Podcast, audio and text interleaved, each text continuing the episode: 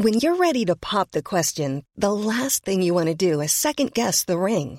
At Bluenile.com, you can design a one of a kind ring with the ease and convenience of shopping online. Choose your diamond and setting. When you find the one, you'll get it delivered right to your door. Go to Bluenile.com and use promo code LISTEN to get $50 off your purchase of $500 or more. That's code LISTEN at Bluenile.com for $50 off your purchase. Bluenile.com code LISTEN. Hiring for your small business? If you're not looking for professionals on LinkedIn, you're looking in the wrong place. That's like looking for your car keys in a fish tank. LinkedIn helps you hire professionals you can't find anywhere else, even those who aren't actively searching for a new job but might be open to the perfect role. In a given month, over 70% of LinkedIn users don't even visit other leading job sites. So start looking in the right place. With LinkedIn, you can hire professionals like a professional. Post your free job on linkedin.com slash people today. Hello. Welcome to another episode of Ancient Office Hours by the Ozymandias Project. Trireme Transit is now boarding for all new and returning passengers. Now departing, present ponderings. Next stop is Ancient Office Hours at a library lost in the sands of time. Hey everyone, and welcome to episode 51 of Ancient Office Hours. This week, I spoke with Dr. Hamish Cameron, a lecturer in classics at Victoria University of Wellington. He specializes in the history and geography of the Roman Near East, representations of imperialism in ancient Greek and Latin literature, and the reception of the ancient Mediterranean world in modern games. He has recently published on the pedagogy of tabletop games and has forthcoming chapters and articles on Assassin's Creed Origins, Assassin's Creed Odyssey, and Hades. In today's episode, we chatted about how to be a classicist and game designer, the differences between the US and New Zealand academic systems, and shared our thoughts on anachronistic adaptations of ancient material versus hyper accurate depictions. I hope you enjoyed this episode, and if you like what you hear, please give us a five star rating and review us on Apple or Spotify. You can also subscribe to our Patreon, as this will allow us to reach more people and make more exciting ancient world content. Enjoy! Hello and welcome to Ancient Office Hours. Thank you so much for joining me this morning or night or, you know, what is time. I just want to jump right in and uh, ask you a little bit about how you discovered classics. Like, how did you get into it? Because it is kind of niche that I feel like a lot of people don't know about until you tell them. That's a tricky question. I I try not to be identified by my job, right? I feel like people should make their identities that is something that isn't kind of constricted by capitalism. And chronologically, I would call myself a, a gamer first. But in terms of like the importance of the two things that I do that are both that I do both do professionally, I'm an I'm a classicist primarily professionally, and then the game design I fit in around the stuff. So both. in that infuriating way that my students hate. so I'm a New Zealander and I went to or did all my undergraduate and previous education in New Zealand. And I think in New Zealand, classics has a slightly higher profile. Um, it is a high school subject that you can legitimately take. Um, and so people know it a little bit more than they do in other places, perhaps. Um, certainly more than in the US, I think, where maybe it's more common for people to take Latin. I actually, so I did a classics course in high school, but I didn't really think of it. It was just like a side thing. It wasn't my main thing at all.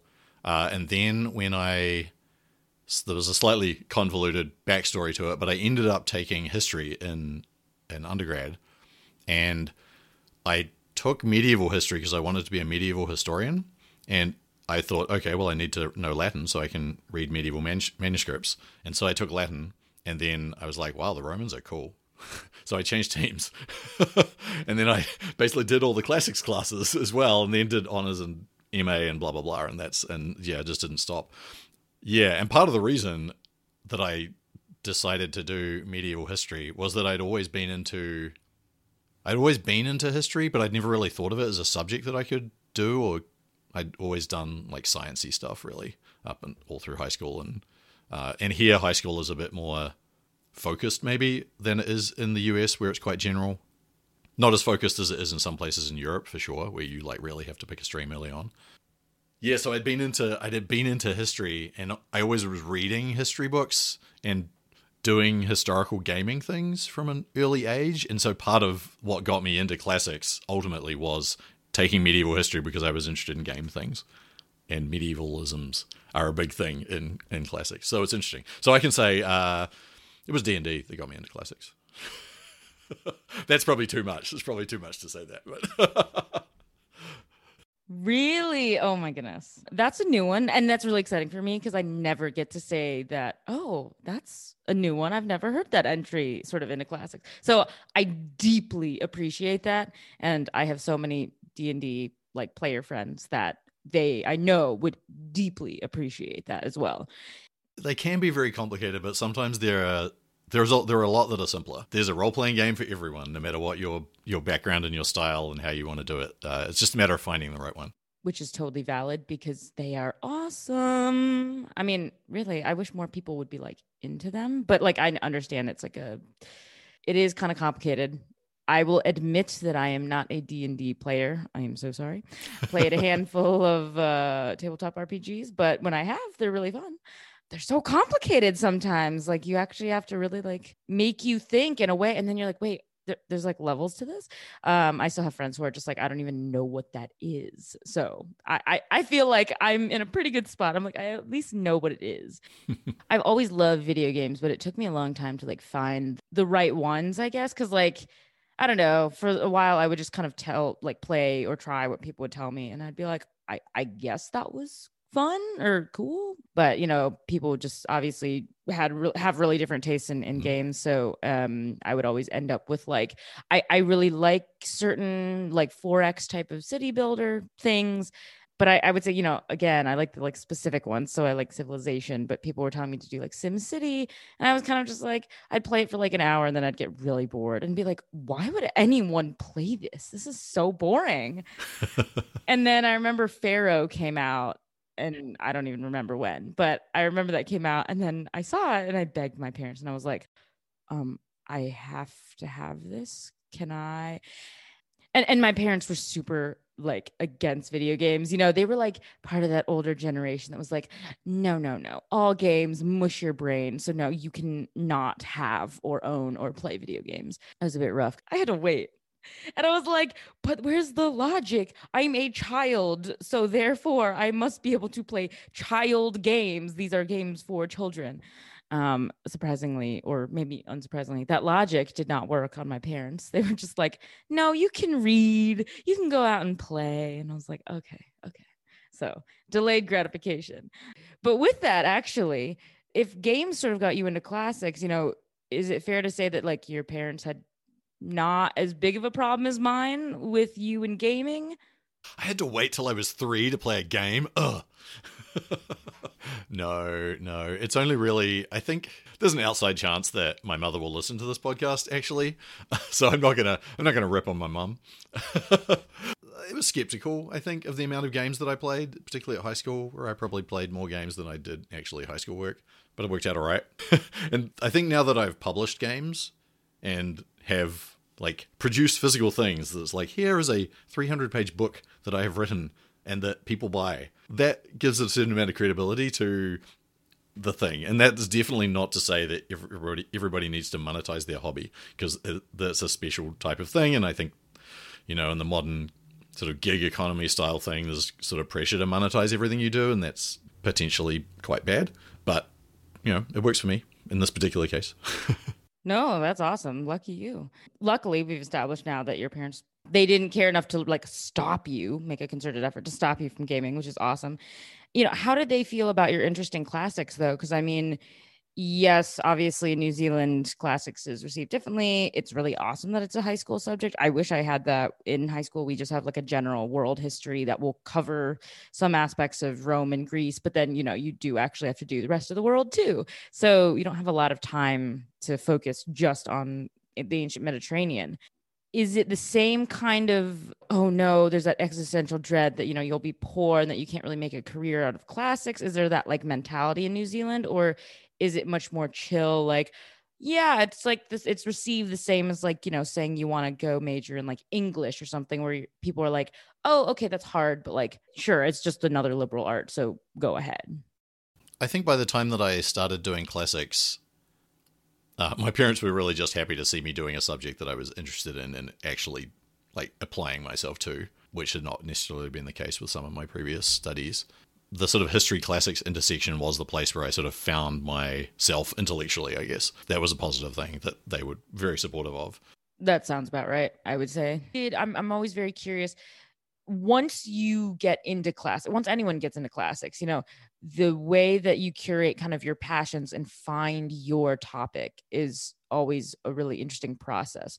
So, you know, how did you go from this broad world of if classics is an entire buffet table of gorgeous, delicious looking goodies, they have the separate table full of the biscuits. And then you're like, okay, I need the biscuits from this small table before I can go onto the main table and then find all the delicious foods. It's the person who comes through a line in a in a restaurant that has a queue outside and you're yeah, oh, did, would you like a tiny bit of pancake while you wait to get inside the restaurant and have your big pancakes. Like, yes, yes, I would. Thank you very much. how do you choose your main dish? You know, what's what's your chicken? How did you find your specialty and how did you decide? I mean, I think most most people do classics in an environment that has a relatively small number of like specialists in the department. And so I think there's an extent to which you're naturally going to tend to head in the direction that is available. Like if people are offering advanced courses on some aspect of the classical world, then that's a direction you're you're likely to take. So I have a long-standing interest in ancient religion and sort of ancient history in a technical German sense that I don't actually do that much now, but that's sort of where I started back in my original undergrad institution. Obviously, once you get to a PhD point and you really get to pick something for yourself, even then you still have to have somebody around who can supervise the topics. My specialty, as far as what I did for my PhD, was the the Roman Near East and classical geography and borderlands all sort of mashed together. And I guess my advisor was mostly an, just an ancient historian. I mean, not just, she's great. She's an ancient historian without a specialty necessarily in those things, although she has specialties in areas that are sort of adjacent to those. So you get at that point to sort of start forging your own identity and focusing on topics that are parallel, sprouting from maybe the the trunk of it, of whatever the, the things you've done. I certainly got to a point when I was, I think I'd finished my, writing my proposal, PhD proposal, and I was into the actual work, and I suddenly realized hey, all of my grad school courses line up actually. They all kind of point like I did this course on religious space, I did this course on I did a GIS certificate, I did these other things. Like, oh, they all kind of poked their way towards thinking deeply about geography and space and the margins alongside kind of state structures and this sort of thing. And it was that there was this moment specifically where I was able to construct a narrative out of the disparate things that I'd come from that were pointing in a direction that I then went. And it's a direction that I still kind of go in, but I taught at uh, Bates College, liberal arts college, for three years before I came back to New Zealand. And thinking about a liberal arts college, constructing courses for a liberal arts environment where the vibe is a little bit different in terms of the kind of classes you can offer, that's where I suddenly was like, hey, wait, I can bring in my game stuff here too and think about that in an interesting academic way and really tie that into classics in a way that is appealing to students and useful, like intellectually, for them to, to think through. So I guess there's the getting there through what is available to you and following paths that people are sort of laying for you and then starting to branch off yourself. And then eventually, once you're confident enough in what you're doing, just like hitting out for that other dessert table, like that other part of the buffet in the next room that you're maybe not supposed to go to, but now you can because who's going to stop you?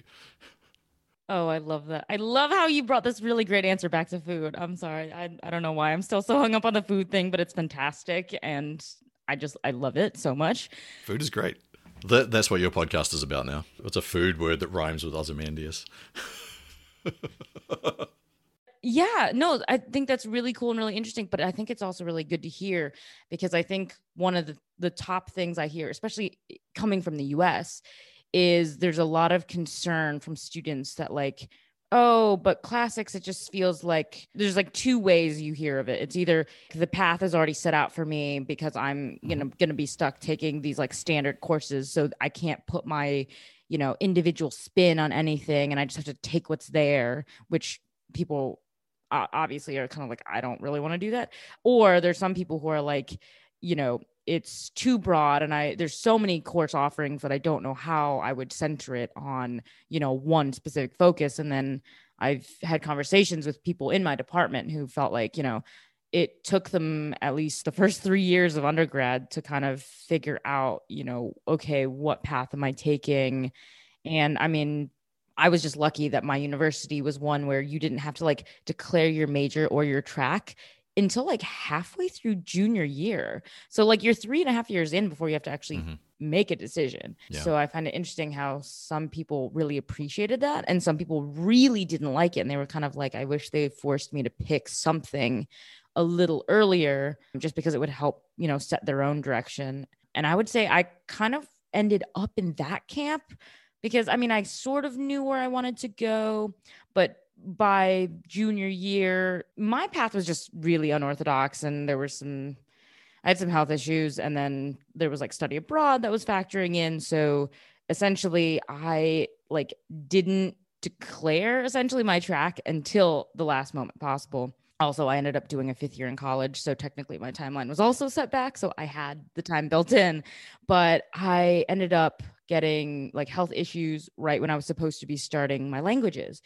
And I was like, well, this is a really crucial component if you want to be, you know, in philology, if you want to do the Greek track or the Rome, the Latin track, because I missed some school, I like didn't have time. So then I kind of was forced into picking like the classical civilizations track.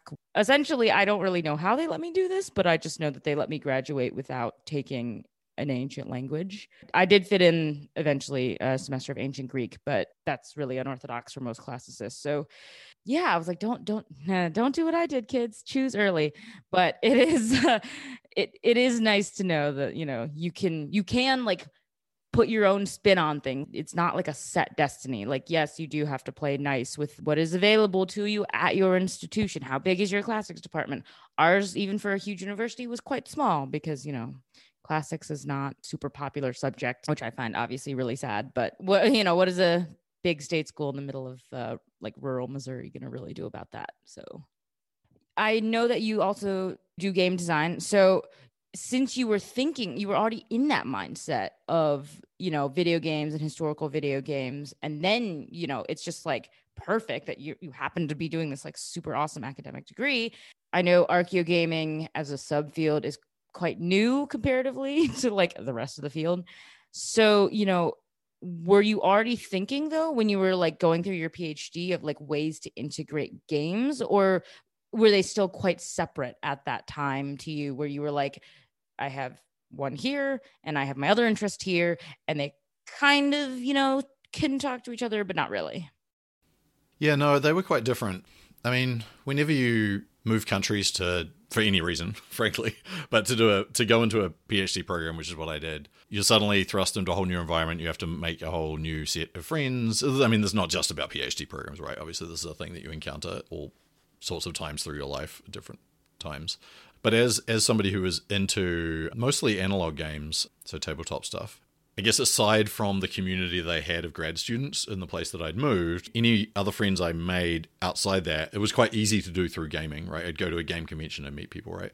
And so the game stuff was really that kind of thing that I did outside of university to keep myself sane for the for the doing the PhD thing, right? And I think it's really important for grad students to not just do the thing that they're studying, right? And to have a life outside that, if only for I guess the balance, right? Or keeping keeping yourself like feeling the pressure of grad school all the time, right? So you can step out, try and step outside that as much as possible, which is very hard. But yeah, so they were very much separate things. I hadn't really thought about integrating them at all until I think until I started writing applications, job applications for liberal arts college actually, because then I was starting to think about like, oh, what would be a innovative way to do something different in a classroom, right? That could not just like okay here's roman history blah blah blah blah and it was when i was in an, in that kind of environment that then i was really thinking about it they were definitely entirely separate things. And for a while, the game thing was my plan B as well.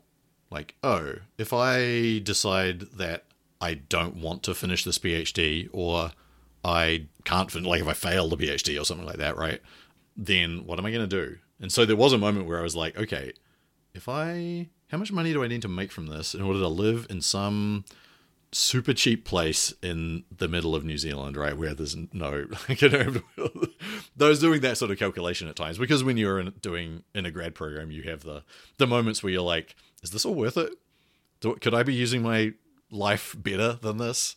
Um, and as it turned out, I'm pretty happy with the way it turned out for me. But I am lucky in that I got a permanent job at the end of it, so that is absolutely super lucky thing, and I feel grateful for that constantly every time I think about it, especially right now. No, for sure. And I mean, that is something that, you know, I have friends in PhD programs and they're like literally looking at this job market, this world, and they're just going, you know, oh my gosh, I don't know if I could get a job either in my field or even something related. So I have a lot of friends who are kind of confronting maybe they should look outside of the field. I, I have one friend who her joke is she's just going to move to Silicon Valley and work for Google and then make a nice big fat paycheck and then she'll just, you know, go to Greece or Egypt or somewhere exciting for like two months in the summer. And then that's how she'll stay connected to the classics world. And I was like, you know, that doesn't sound half bad actually. I'll just I'll I'll I'll work outside of the field if it means like taking 2 months off to just go vacation through all my ideal destinations. One of the things that's most important about doing a PhD program actually is understanding that the job market is rubbish and being open to other possibilities as you go through. Like, okay, this classics PhD is intellectually good for me and I am enjoying it.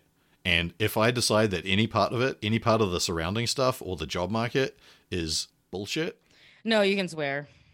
Then, like, pull the plug, right? Um, and I mean, you want to push yourself in a program, but not at the expense of your health and not at the expense of all of the various other ways that a PhD program can apply pressure to you or be a toxic environment. Um, and I think it's important to have a sort of clear sense about what your boundaries are, frankly, um, and how to navigate that. And that's tough. I think overall it makes the process more rewarding if you're not thinking, I am only successful if I come out of this with a tenure track job. Because the reality is that most people are not going to come out of it with a tenure track job, but they are going to come out of it having spent several years doing something they love, hopefully, and with a PhD that they can then apply for other things, or not, or without a PhD if they don't want to go all that way or can't go all that way for whatever reason. That there's still like intellectual value, and they are not a lesser person for not having like achieved not having reached the golden apple at the end right that's just one of the many outcomes that you can have and i think people need to be we as a field need to be better about supporting that no, I think that's a really valid point. I mean, I'm currently in grad school, but I'm not for classics. I've definitely confronted that even at the at the master level. Sometimes, you know, I will be, let's see, next week is finals week. Mm. So, you know, we're gonna go into it and kind of just actually freaking out so badly about, you know, what is gonna happen with my finals. You're gonna own it, Lexi. Thank you. I hope you're gonna so. own it. You're gonna eat the best cake on the buffet table, and you're gonna be like, "Yes, I'm covered in cake, and I'm a winner." Yes. Okay. I love it. I love the positivity. I yes. That that's what I'm here for. So yes, I will have finals, and then, but it's like there's there's no rest for the weary, is what I'm telling everyone. Because mm-hmm, the minute mm-hmm. I finish my finals, I have a term paper due in early June mm. that I then need to finish. Uh, and then after that, I get to start writing my thesis. So I'm like, there's literally no rest for the weary. Uh, mm-hmm. And then, so I'll be writing my thesis all summer. And then hopefully I will be submitting it on time at the end of September. And then hopefully I will pass and uh, get my master's. But it's like, you know, even me just sitting here thinking, like, oh no, what did I do to myself? Should should I have taken this like advanced, like accelerated one year program? Mm-hmm. I know that traditionally in the U.S. our master's programs are two years, so you don't sit here after one year being like, oh my gosh, it's all on me now, or you know, now or never. You know, I think it's really good to hear a perspective of like, it's okay. It's it's reassuring, you know, to hear you haven't failed in life if for whatever reason yeah. it doesn't work out. Mm-hmm. Now I'm I'm pretty confident it will work out, um, just because I believe in myself. But at the same time, things happen. So it's it's very good to hear. But like with that though, you know, when going into a PhD program, I know that there's also like a taboo about things like ABD status. Why? I don't I I'm I'm constantly fascinated with why people don't really want to talk about it. Why is it not normalized? Like maybe it's not a thing in New Zealand, maybe it's not taboo, but in the states like I've noticed there's definitely like a trend of people being like there's this mindset of like you went to school and you got the thing or you went mm-hmm. to school and then you sort of tried and then you just sort of quit. Mm-hmm. What do you mean? What do you mean by a taboo? I guess like people are people are always like willing to talk about the success, right? But then it's taboo in that like you don't want to talk about how you went to get the thing and then because it's kind of just like considered like oh. the oh you almost made it over the mountaintop but then you stopped right right right and so you know if you don't so you mean a taboo on admitting that you that's as far as you got and then you stopped yeah and just like you you don't want to like admit that really in a, in a okay. job or like you know and i think that anything that you do i think it's worthwhile. So like i wouldn't be afraid to you know go to like a job interview or something and be like oh yeah i went to school. I was trying to get my phd i attained all but dissertation status. Oh but you know what? Like i didn't finish you know and i don't know why like you not finishing would make you somehow less qualified to like do a job but for whatever sure, reason yeah. people would be like oh okay interesting and like move yeah. on. Uh, I mean, I I think if if somebody thinks like that, you probably don't want to work for them or with them. Frankly, that seems weird to me. I think the main thing, if you are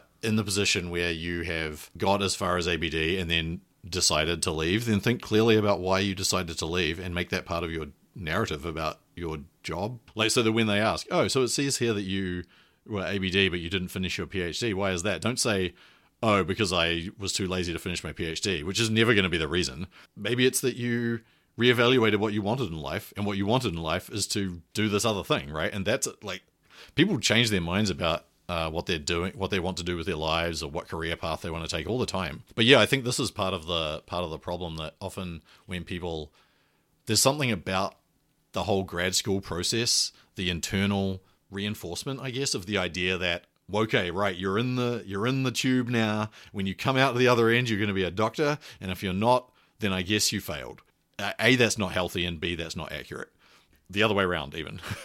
but at any rate, I think I don't think people outside of PhD programs think like that. I think people in the quote unquote real world, yeah, I, I, think people who are not in academia don't have that same hang up, right? I think that's a very much a grad school, internal grad school hang up that maybe some people who go on into academia continue. They're like, oh, well, I got my PhD, so why don't you just knuckle down and work harder? Because clearly that's all you need to do, right? That attitude that you sometimes see. I, I think that's toxic and that's bullshit and you know shouldn't listen to it. If you spent four out of five years or four out of or seven out of five years or ten out of five years working on something and then decided that you didn't want to take the next step, good on you. You you made a decision and work out what you want to do with your life and then make that into your into your narrative. That would be my advice. yeah, I mean, I guess it really is a very like highly academic thing to think, mm-hmm. you know, oh, this person is not good enough just because they didn't finish the thing. But we don't like like people just don't talk about, which is, you know, scholars and they're like people in academia are usually so in academia that it, it's very hard to think non-academically someone who isn't in it because mm-hmm. I will sit here sometimes and I'll be on a conversation with family and I'll say something that's probably a super academic worry about perception or something, you know, and people will be like, How did you get there? Because I would never assume this, or I would never think that, or that's just not, you know, mm-hmm. like normal for anyone else. And I'm like, Wait, really? So there, there also is like, there's like the classics bubble or ancient world bubbles, what I call it, mm-hmm, just because I'm mm-hmm. like, we often just get so set in like the mindset of you know how we were taught or you know the mm-hmm. things that you see and then you know it's like oh wait it's okay i had to be told i had to be reminded that alternative tracks to academia is like a valid thing so when i graduated and then when people were like what do you mean you're not gonna continue on in mm-hmm. classics mm-hmm. at the graduate level i was like no i'm gonna just find other ways in my life to be classics adjacent, you know, and people were kind of just like, oh, okay. And I guess I hadn't been expecting my non-academic friends and family to just be like, oh no, that's awesome. Like that's great. I was kind of sitting here being like, oh God, they're gonna think I'm like the failed classicist who's just like the wannabe, just doing other things because you know I couldn't make it. You know, that was like a highly specific fear, but mm-hmm. it was completely unfounded. I mean, you know, there are definitely uh, advantages to be alternative academia. I mean, I know it worked out for you, but like, was there a point where you were seriously looking into alt ac, or did things sort of just happen in a way where you didn't have to actually you didn't have long enough to worry about that. No, it definitely did. Um, as I was getting close to the end of my PhD, I never had American citizenship or residency beyond my student status or whatever jobs I had after that. So there was definitely a, a moment at the end of my PhD where I was like, okay, what am I going to do next with a classics PhD? Because in in America, I think there's more you can do with a PhD maybe than there is here. That's probably not true. That's just probably I haven't really looked at what or tested the job market here in New Zealand with a PhD. Um, and I do, certainly know several PhD having friends in New Zealand who have jobs in say government agencies or what have you. So that was that's really just my own thing. But I was looking into other options. I was looking into high school teaching. I was looking into other types of things that one might do. Nothing nothing really game related. Although I, guess I did kind of look into that a little bit, not in a super serious way. And then, as it turns out, I managed to cobble together a series of like local things um, in LA for a bit, and then got onto the sort of train of oh, here's a VAP, here's a non non tenure track position, that sort of thing. And it was, I mean, it was really skin of the teeth stuff the whole way through. Like I was a couple of times a matter of weeks from moving back to New Zealand before I got a job offer, like right at the at the sort of point where I would have had to actually make a decision. There was one trip that um, my now wife and I took back to New Zealand where it was when we originally planned it, it was like, okay, this is a let's go back to New Zealand because we're probably moving here. So what do you think of it? And maybe I'll throw like some things around. And when I was there, or just before we left on that trip, I got a job offer for a, a place, a thing in, in America. So there was lots of that. It definitely wasn't like a smooth path. When I look back on, like my CV says that it was a smooth path, but that just obscures the reality of being very close to edges a lot of the way through. And I think it's like that for a lot of people. Yeah, yeah. I that's why I think CVs are really funny because when you look at them and you know everyone they work so hard to curate it so it just looks like wonderful and perfect and it uh-huh. flows and then you know ask anyone and they're like I had to cobble this thing together because yeah. oh my gosh I just got lucky or this happened and oh my goodness you know I was stressed that I wouldn't be able to fill up my CV because I thought I'd be you know poor without a job or mm-hmm, opportunity mm-hmm. so that I definitely understand. So I want to get a little into. So I know you said uh, that you've worked on a couple of games, and I obviously we've established that gaming is also a big mm-hmm. part of you know just what you like and you know who you are. Mm-hmm. So I want to ask you a little bit about the games that you've worked on. Sure. You know, how did those opportunities come along? It's hard to walk a line between gaming and classics, you know, as like two separate things, but also being able to work them into what you do. So I think that's really awesome. And I'm sure a lot of other people would be like, wait, classics and gaming? How do I do that? How do I do both? Yeah, yeah. So for the most part, I have been a tabletop gamer for since I was like 10 or something like that. And I, when you're a tabletop gamer, you tend to tinker with game design quite a lot. If you're GMing things, it's like, oh, well, I want to make the special rule for this thing that I want to bring into my game or whatever. Like it's very much that kind of that vibe, that sort of like indie do-it-yourself thing. I was really interested from about the early 2000s in the sort of burgeoning indie game movement. Um, that was really coming about. And then when uh, Vincent Baker released Apocalypse World, and it sort of like grabbed the scene by the scruff of the neck really and a whole lot of people were like really interested in what the game could do and how you could easily turn it into other things other than what it did.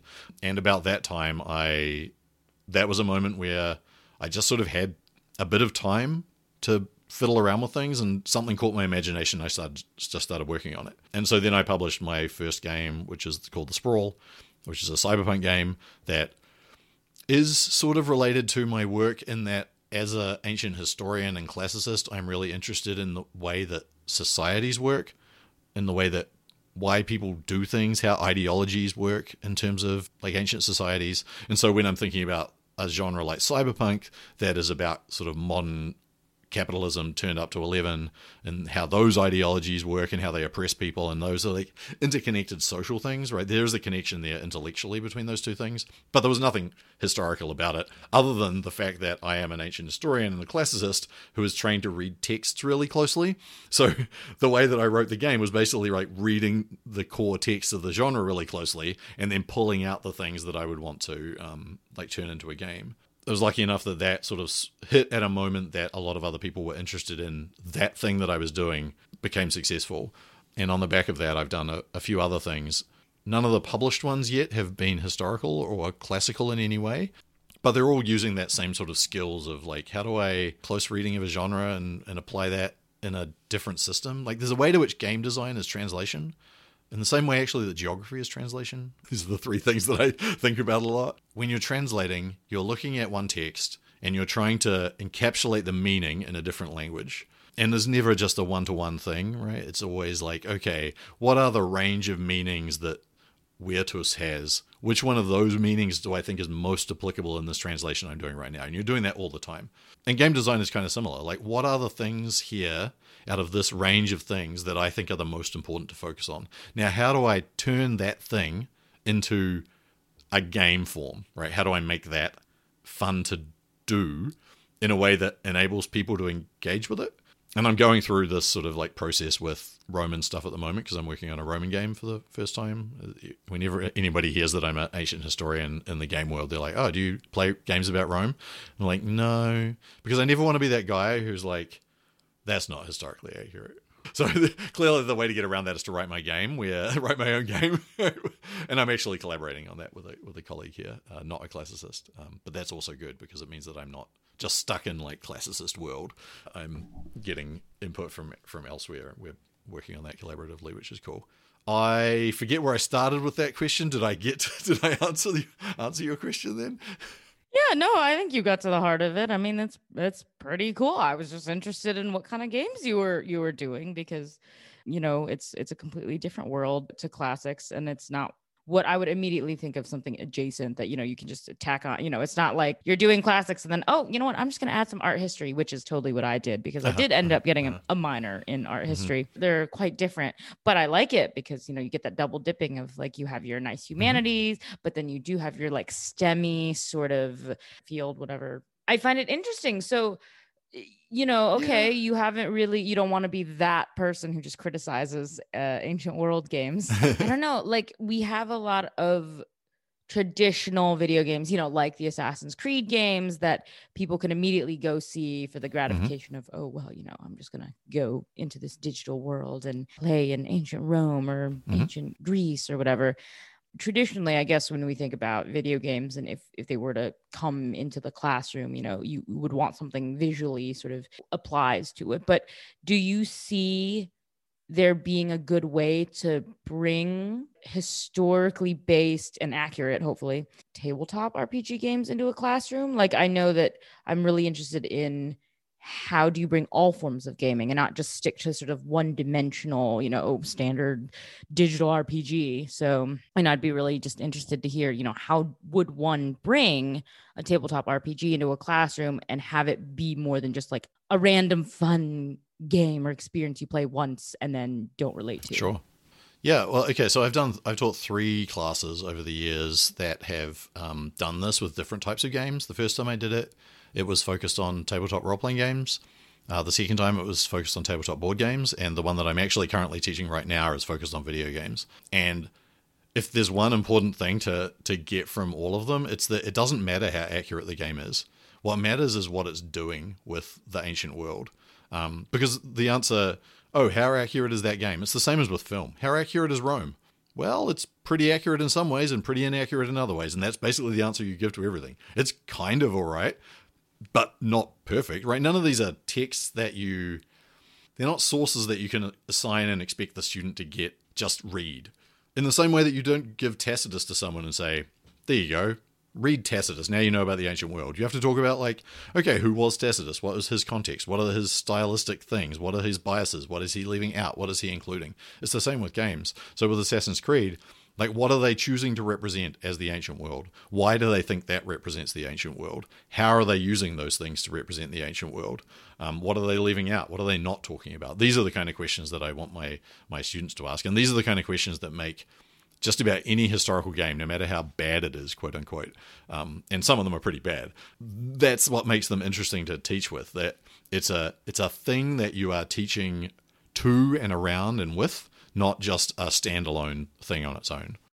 No, that's awesome. I think that's super awesome, and I'd like to see more people experiment with more than just video games. Um, I think it'd be really, really interesting. Mm-hmm and I think it'd be really, really fun. And I agree that it's more important about the experience itself and like how you get people to interact with the ancient world than to focus on its accuracy. I mean, I remember I had this really amazing professor in undergrad. It wasn't like a game per se. She brought in aspects of role playing. So it was a class on like murder, mayhem, and images of justice in ancient Greece. And it was all about learning, you know, the ancient law systems and trials. Mm-hmm. And she just, I remember she was like, okay, guys, we're going to reenact these famous trials. Everyone gets to role play, go away, prepare a thing, and that's a game. Come back and, you know, we'll do it. It was fantastic. I mean, people were like really invested in it. And I definitely can like think back and say like those were probably the most fun classes because we were you know invested in it yeah anything that like gets you know because that's the goal of teaching right you you've got to get the students invested in their own learning and so if you if that happens by here's a fun exercise and now that you have been assigned the role of Socrates, you have to go and read about Socrates so that you can portray Socrates correctly. Bam! I just got you to do research. without like okay here's a boring essay topic uh, which i then have to mark a million of them yeah no i've used that kind of thing in class as well like a like a live role-playing game i had a colleague up in um, maine who wrote one and i ran it for my class as a sort of like playtest we pretended the class pretended to be roman senators for four weeks and in doing so they had to read about things and write things about the period and the time and then enact them in the classroom and then reflect on their experiences and reflect on what happened in the classroom and what what was accurate about it and what wasn't accurate what limitations there were how some things maybe could never come across in that kind of format and some things could. Um, there's a ton of stuff you can get out of that that sort of exercise. And yeah i would say that if you are assigning people roles and there's an element of improvisation about it, then it's a role playing game. It's somewhere on the role playing game spectrum, right? Between live action game and crunchy tabletop war game or something right there. It's, it's somewhere in there. Yeah, so that's yeah, that's great and I love the scalability of it because that was what I had in undergrad and it was great. And, you know, we just kind of came in as ourselves and we just sort of gave the speeches and whatever. But when I was in sixth grade, I had this amazing teacher who wanted us to really get in character. So, you know, it came down to like bring in a bed sheet, make it into a mm-hmm. freaking toga, and then yeah. you can like go and act with your classmates and like really like hype that up and be like, now I am a Roman senator or I am an ancient Greek. So I, I love the scalability. So you could do it with like younger children at like the middle school level, high school level, and then you can do it in the undergrad. You can even do it in the grad level, which I love. I don't know if it's like something inherent to like gamers per se, but I definitely found myself gravitating toward the extracurriculars that have heavy role playing elements. Mm-hmm, and so, mm-hmm. like, while my friend would be like, Oh, yes, I'm going to go to knitting club. I don't know. I just picked a random thing. but I mean, and I love knitting, so that is not an insult to knitting. But yeah, she would be like, okay, I'm going to do ballet. I'm going to do knitting club, whatever. I wanted to do Model UN, you know, and I had friends who wanted to do mock trial. And when people would be like, oh, why are you volunteering to do super academic clubs? They were like, don't you want to do less work? Wouldn't you rather like go play some ultimate frisbee or some like flag football and join one of those clubs? And I was like, yeah, they're fun and it's like, you know, it's active and they're not less valid, but there's the whole role playing element that you go to conferences for like Model UN, and I get to literally pretend to be a delegate of a different country. I have to do research on this different country and all of its different stances. And then I get to literally not be me, and I get to pretend that I'm a, a really fancy representative, you know, or delegation from a foreign country. And I thought that was super cool. Mm-hmm. You know, I realized how like nerdy and cool that is. But yes, I was I was I mean, nerd. I feel like everybody, I mean, most people doing classics would be somewhere in the nerdy space, right? So, oh, I'm do- I'm doing classics and also I'm doing this nerdy thing. It's like, ah, oh, you're doing a nerdy thing already, so just embrace it. exactly. You know, that's what I say. You know, I was like, when little kid, me and little children think that you know, calling someone a nerd or a dork was like an insult. I would just be like, mm-hmm. "Oh, thank you. That's my normal Tuesday." Mm-hmm. Next, like I love, I I love being a dork, and so I now I've always called myself a proud nerd. So I mm-hmm. embrace the nerdiness and I I will say I love people who are just as nerdy and obsessed as I am. So those are the best. Yeah, I mean people. I think in some ways that's most people in grad programs, right? If you uh yeah, you want to encourage kids to do outdoor activities and blah blah blah and be physically active and all that stuff. But I also don't think it's a good idea to shame kids for wanting to wanting to do more academic stuff as well, right? There's plenty of room in the world for people who want both things. If you're doing research in your own time, then well, you, frankly, so were a lot of us. We just didn't call it that necessarily. Like when I was in primary school and I was spending a lot of time reading history books, I didn't call that research. I called that reading. it's just fun. It's just like doing what I wanted to do. So sometimes that looks like work, and sometimes that doesn't look like work, and that's a very individual perspective. I would agree though. So I mean, okay, so we've been talking a lot about games and a lot about history. So now I'm I'm very very curious. Are there like ancient world classics themed, you know, like movies and TV shows that you find stick out really good in their portrayal of the ancient world? Like, you know, if you were to pick, you know, I don't know, like a top 2 3, like what would you say would be maybe your favorite representations of the ancient world? Hmm. I think I'd have to put HBO's Rome in there. Not perfect, obviously, but does a pretty good job of representing some things that don't get represented a lot. Like just the the opening credits where you get to see the kind of street graffiti and some of that some of that stuff is is really cool. Have you seen the new Thermae Romae Novae anime? No. Because that I would have no. to put up there actually. It's it's really good. I was not really sure what to expect, but I haven't seen the movies or read the manga or anything like that. But I really liked that. I think they do a really good job actually of portraying Hadrian and his reign and through the lens of this Bath architect. That obviously not perfect, but nothing is perfect, and it, it's just a lot of fun.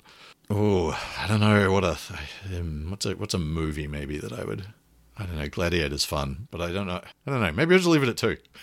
Yeah, no. I'm sure I'll think of something later. I'll be like, oh no, I should have said this.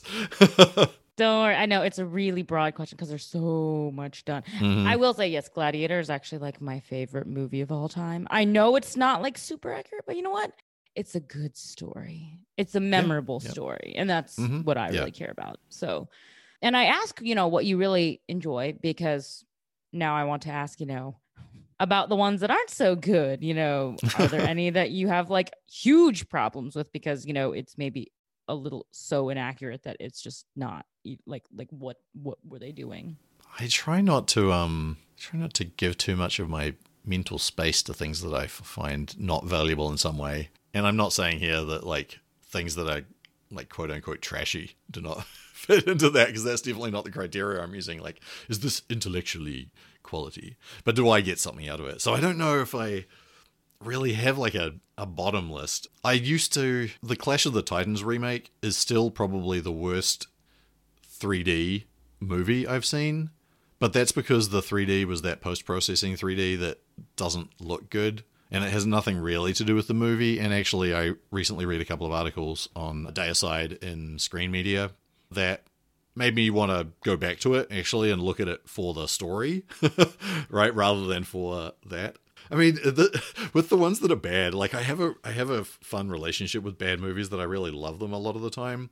So even when I think about like, okay, the Troy movie or the Rock's Hercules, that are but they're not bad. They're just very particular modern receptions that focus on political aspects and remove mythical aspects and are doing a specific thing. And it happens that that thing is not something that people who are interested in classics are really wanting to see because it's not focusing on the classics, it's focusing on the modern, reusing the material, reusing the material for the modern world. So even those, like I, yeah, I don't know, I don't, I don't have a, I don't have a bottom list, is, is what I'm saying here. no, that's totally valid as well. I mean, hey, there is a really good argument for there's some kind of value in everything, even if it's shitty. I only ask mm. because uh, I I know I usually say, you know, like, did you see that Gods of Egypt movie with Gerard oh, Butler oh. in it? I did not see that. Okay, because you know I, I did see like... it. I did see that it was listed on Netflix the other day, and I thought about watching it, and then I didn't. No, okay, yes, it's on Netflix, and I will say it's worth a watch just because it's like it's one of those that I would classify as so bad that it's good, which is really funny. Mm, okay. So, because it's just it's like ridiculous. It's a special kind of thing, is all I'll say. All right, well, but but sold me I it. yes, I encourage you to watch it because I think this interview is over. I'm going to go watch that movie right now. Perfect. You'll you'll spend half your time like like laughing at it because you're like, oh my gosh. But uh, also, I, I'm imagining now it's just going to be me sitting on the couch watching this movie, occasionally pausing the movie and just yelling with my fist in the air, Lexi. I'm so here for it. Yes. I, I, I, yes, I, I, I will be mad if this doesn't happen now. All right, I'm on notice. um okay so i oh goodness. Since you're the one of the few people who's into rome i like i get a lot of you know different ancient greece type things. So i'm i am curious though from the roman perspective how did you actually find the uh the eagle? I think it was done in 2013 with James oh yeah yeah that was one of those two movies that were both on the similar topic, right? About the Lost Legion kind of. Yeah, thing. where he has to go and like redeem his. Yeah. So you know how, from a you know sort of more. I haven't watched it. Really? Okay. I kind of missed both of those, and I, I can't remember why exact. I think it might have been that they came out just at a time where I was really busy with something else, like which is so there was a period between basically all of my academic education between like honors and the end of my PhD, I didn't play computer games because I just didn't have time. And I also didn't really watch that many movies, and that's also or that many TV shows during that time. I was I did my graduate school in Los Angeles, so I did watch a lot of movies, but not those for some reason. Fair, fair, yeah, no. I just it, I just find it funny because they made some really, um, as I would describe them, curious wardrobe choices. Mm. It's very funny because I know that a lot of people, when they watch like classically themed, uh, you know, media, whatever, some people will hyper focus on like what are they wearing, but a lot more people are will tend to focus on like either storyline or just like the setting of the world around them like do the mm-hmm. buildings look ancient you know the the sets and stuff it wasn't like so grossly out of place that you're like, what is this? But also, I was like, okay, this is definitely way more modern than mm-hmm. anything they would have had. Yeah, I just I I tend to notice the smaller details. So I thought it was funny. I was watching yet another remake of like the King Arthur story, the one with um, and it's like really weird, like really weird. Mm-hmm. So I I was kind of, but I was bored and it was on Netflix. That kind of describes uh-huh. how I like find half of my stuff. But and I'm like, okay, but this is like Arthurian, old England. And then it's like your Arthur character like walks out in some like modern looking mm-hmm. jacket thing with like buckles and something that maybe looked like a uh-huh. zipper at some point. And I was just like, you know, I don't really think even even in that era, that wasn't a thing. Um, like made out of materials that I'm pretty sure they would not have been able to make look that good. So I was just like, okay, this is Yup. Super realistic. I quite like that when it's done sort of intentionally and the whole thing has that vibe. So like a Baz Luhrmann's Romeo and Juliet, where they've oh. sort of oh. transported the whole thing into a modern like they're still doing Shakespeare in this sort of like late medieval thing, but the, everything is modern. And so it's ah. they've sort of yeah, like a that like that kind of tweak on it. So a a Roman movie where I, I don't know, like the that old movie, The Warriors, that's kind of like the Odyssey, but mm-hmm. it's set in 1970s New York. that sort of thing. No, sorry, it's not the Odyssey. It's the Anabasis. It's Xenophon's Anabasis. It- but also, that's an adaptation of that story rather than actually doing that story in the Romeo and Juliet way. So I don't know. There's something something kind of about that that I find quite attractive sometimes, where it's less attention to the historical detail in a way that is aesthetically works for the movie. So I, but a stray zipper, I can see definitely see how that would, yeah, like Yeah. rubber just- classicist the wrong way. I did actually think while you were talking about that though of my worst movie. ah, Uh, have you seen Ama- uh, uh, Amazons and Gladiators? Yes. So bad, so I bad. I remember that. I have not seen that in years, but I'm like, oh my gosh, wait now. I remember it. Oh, that was terrible. That was terrible. I, I will usually give most movies like my full attention for the time of the movie. I'm the kind of person who like sits down in front of a movie and I'll I'll take it as it comes to me, and then afterwards I'll think about it, and then I'll think, no, that ending didn't work, or this like I didn't like that in some way, but that one I was just like. Uh, the whole way through was just like, what is this? What is this? I think I just remember being very confused. Like I, Yeah, yeah. I, I, don't think I even formed an opinion because I was just kind of like perpetually in my head, just being like, "What the fuck's happening? Wait, what, what, what, what?" I don't even remember how classical it actually is. Well, like whether there's anything that purports to be classical about it other than the names. But I, I don't know. Not really. I mean, I'd have to go back and watch it. Yeah, Do I want to subject myself to going back and watching it? Is the, the actual question. yeah, like, yeah, is yeah, it yeah. Worth it whether that's on Just to know, you know, enough to talk about Uh-huh. it. Maybe I just look up like a summary on Google and then not watch. it? Yeah, I don't know. yeah, It- but then you wouldn't get like if it turns out it is like that kind of good bad, then then you would have missed out on an opportunity to rediscover the terribleness yourself. I probably will Yeah, rewatch it I'm not, just not a because. convincing argument. Yeah, I probably will rewatch it just because I mean I really haven't seen like I think I literally watched it when I was in like high school and so I would have had a Mm, very mhm.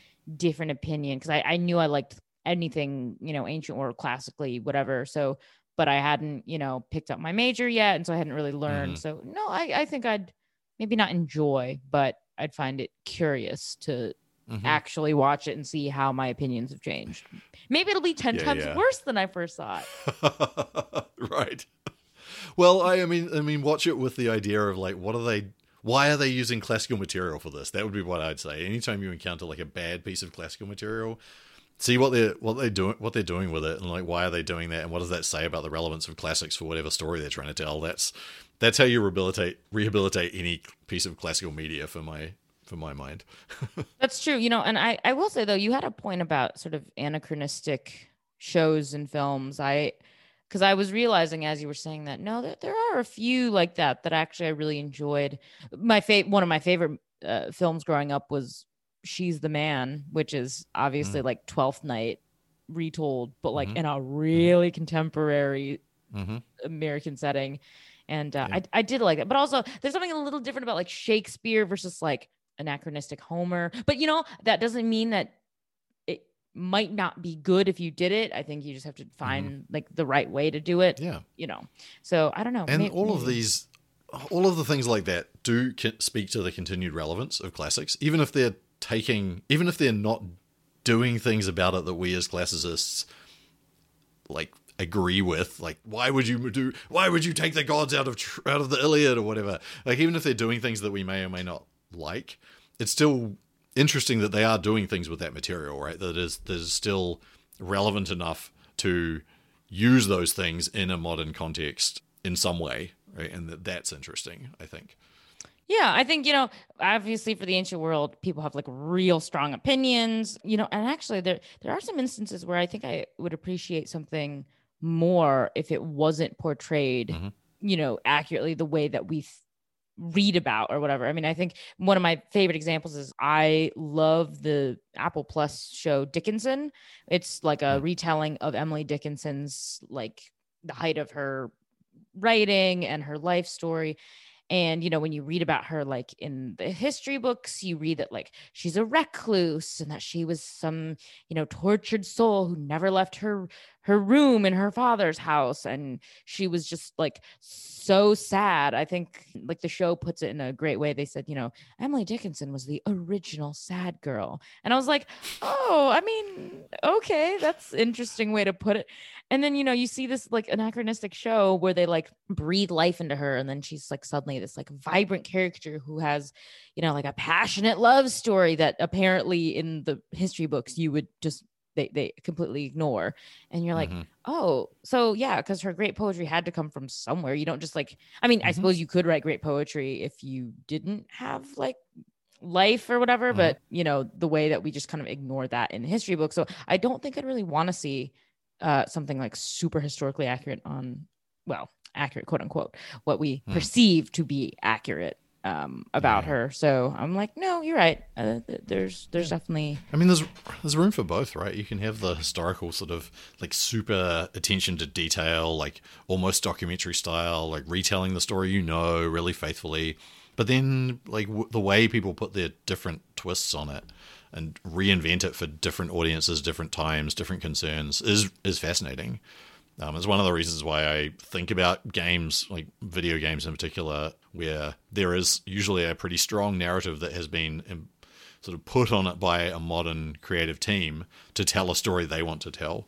Think of something like Hades or uh, Phoenix, like Immortals Fenyx Rising or something, where they've turned a, a story about ancient gods into a sort of meditation on modern family affairs and various things. That that's um that's really cool. Totally agree. Totally agree.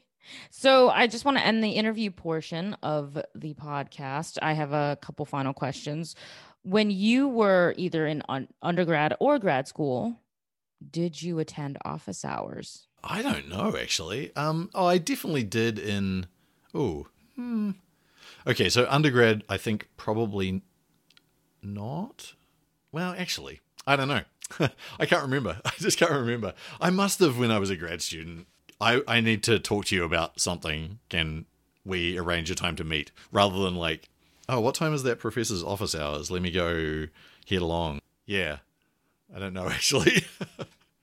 No, that's totally fine. So, since you don't remember whether you attended, you can frame this one in your experience as, you know, hmm a professor yourself. So, you know, do you have maybe a particular, you know, favorite memory of when someone came to talk to you or, you know, something that you found just particularly valuable?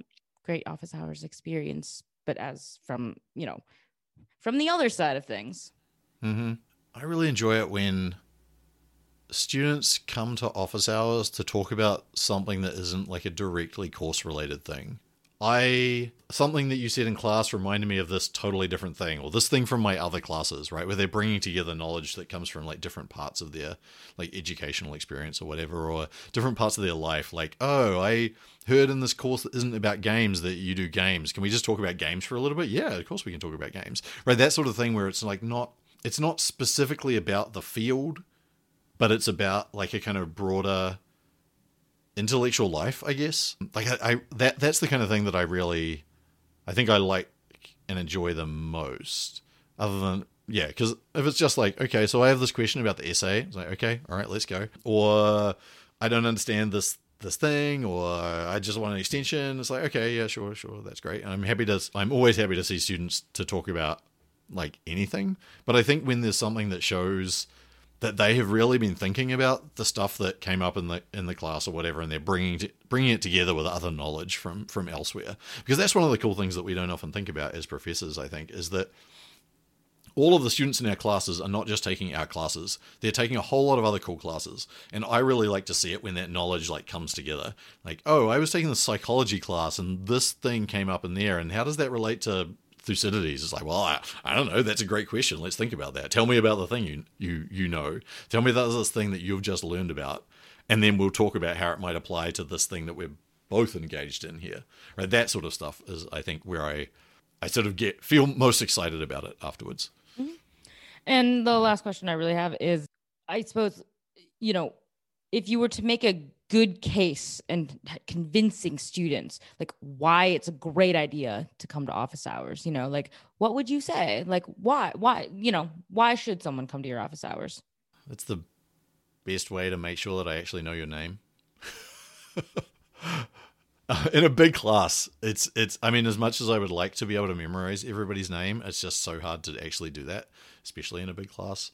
So when you have a conversation with somebody, like office hours are like the, come to office hours, go to office hours, people. Like if you're listening to this and you've never been to an office hours for one of your professors, just go along, just introduce yourself, just say hi. Right? It's great to be able to kind of put a face to a name on a roll book or whatever, and to like have some sense of like these faces that you recognize all the time and that sort of like personal connection i think can be really can make the university experience and the intellectual life of the university far more like a like your own right so that you're part of a community um, and that is often something that is really valuable that people just don't do right if it's yeah it's a it's an intellectual community make the most of it while you're there and that includes chatting to people and to be honest if you're not talking to me in my office hours I'm probably just fiddling on a game, to be honest.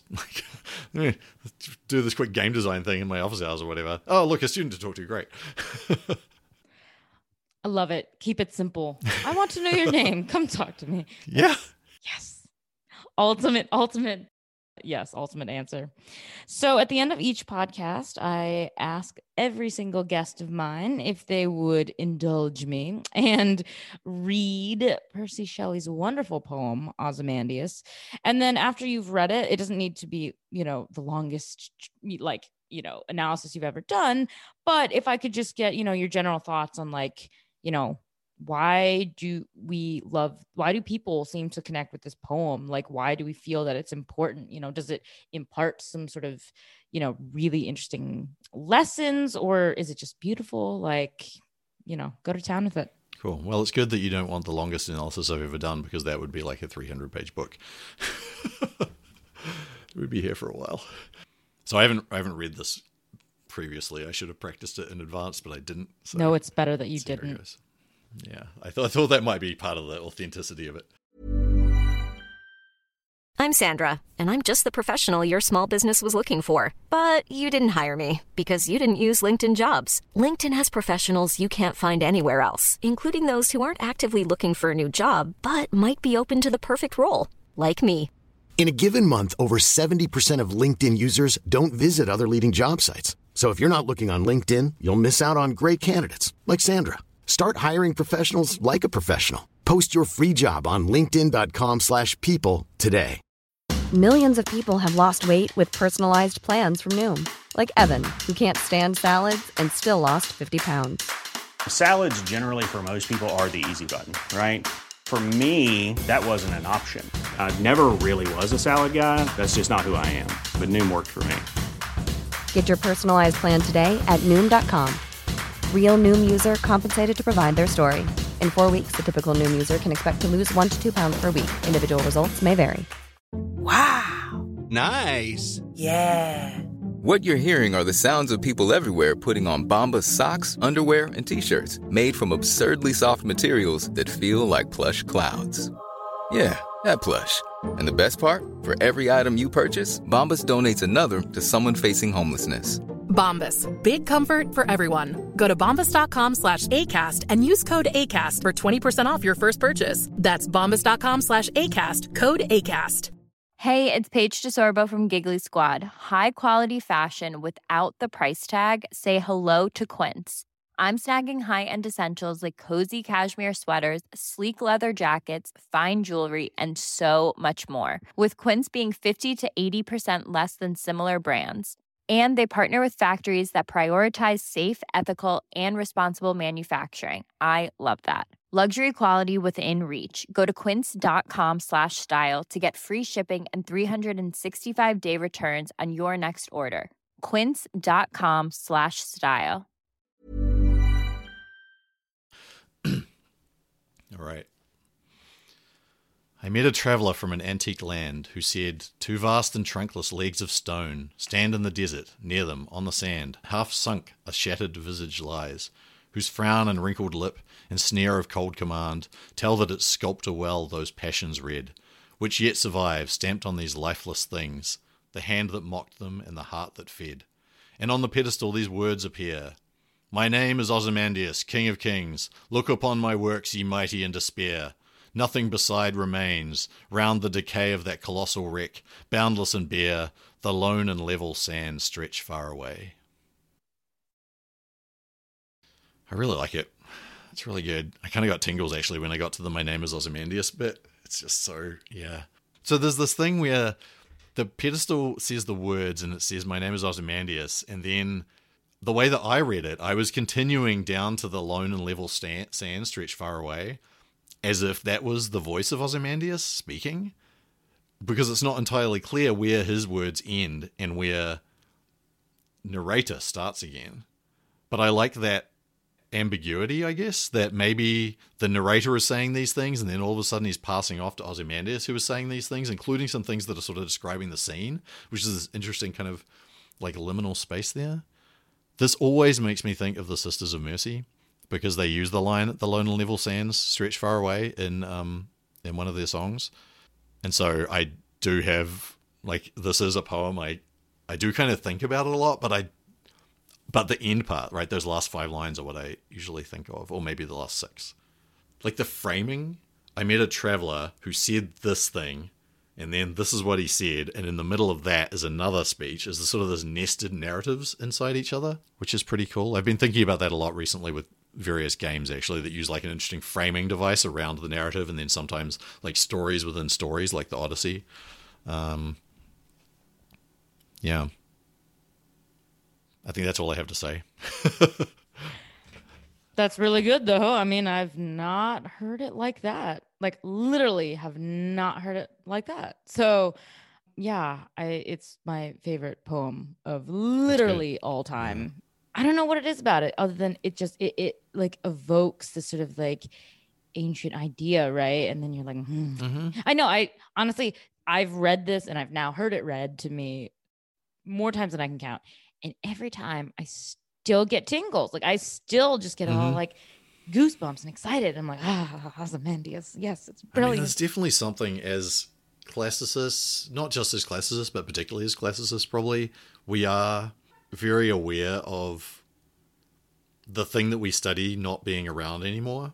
And that relationship with the idea of like ruins, things that are past, and now things that have uh, upheld as having a certain type of cultural value, separate from the reality in some ways, because later culture has m- built this stuff around it, right? That says this is valuable, which is interesting to think to think about when we think about like ruined structures, um, as well as like intellectual structures, like the idea of the ancient world or the idea of classics.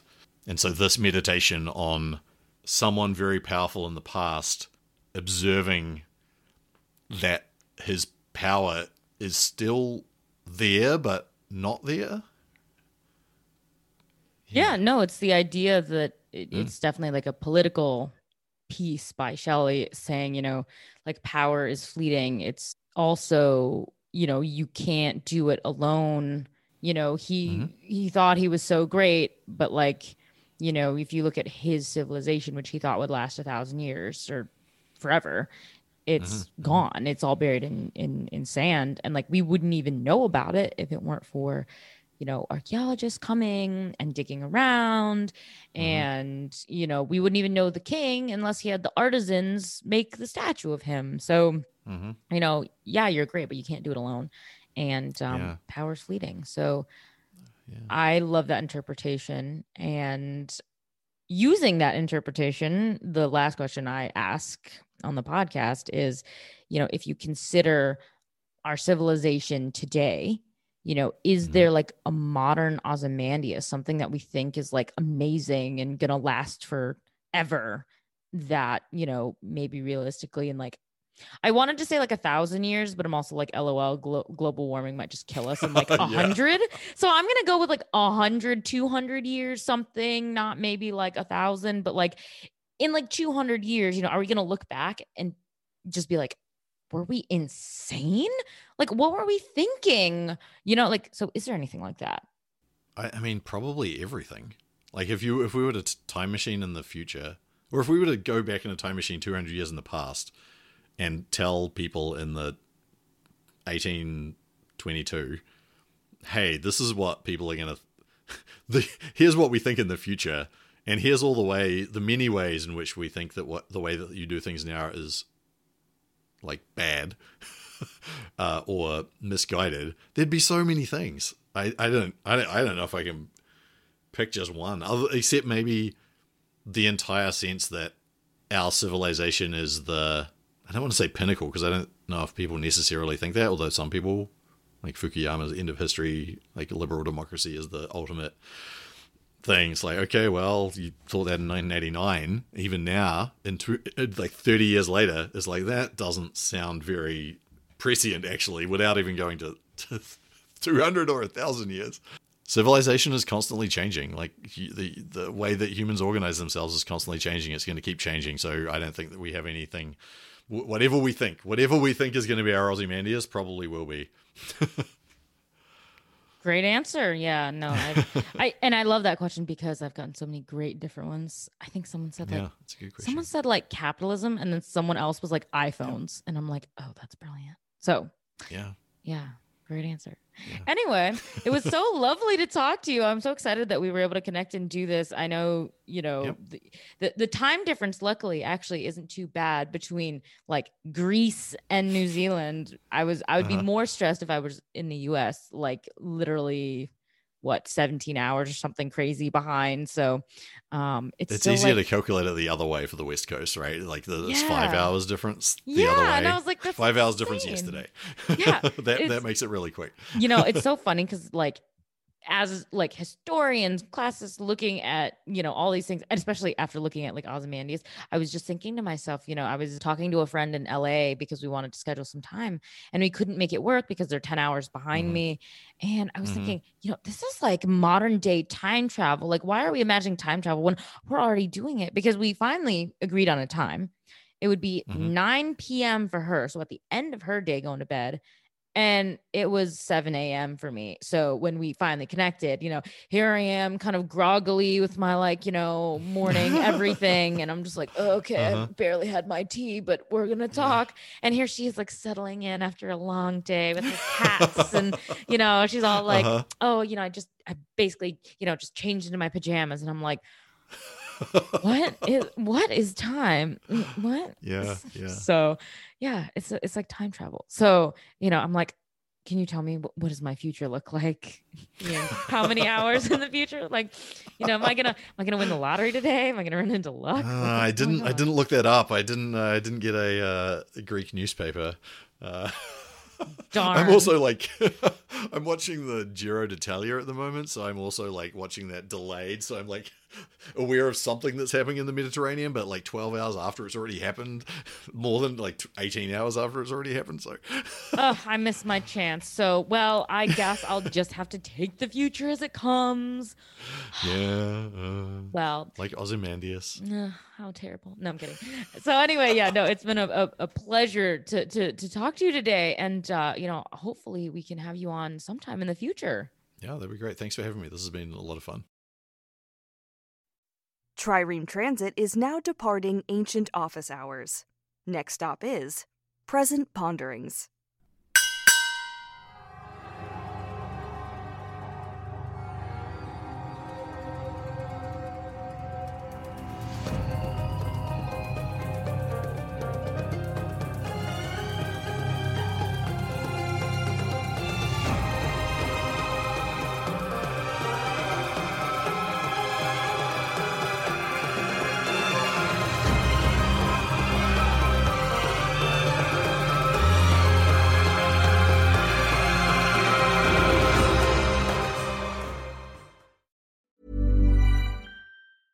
Planning for your next trip? Elevate your travel style with Quince. Quince has all the jet setting essentials you'll want for your next getaway, like European linen, premium luggage options, buttery soft Italian leather bags, and so much more. And it's all priced at 50 to 80% less than similar brands. Plus, Quince only works with factories that use safe and ethical manufacturing practices. Pack your bags with high-quality essentials you'll be wearing for vacations to come with Quince. Go to quince.com slash trip for free shipping and 365-day returns. Planning for your next trip? Elevate your travel style with Quince. Quince has all the jet-setting essentials you'll want for your next getaway, like European linen, premium luggage options, buttery soft Italian leather bags, and so much more and is all priced at 50 to 80% less than similar brands. Plus, Quince only works with factories that use safe and ethical manufacturing practices.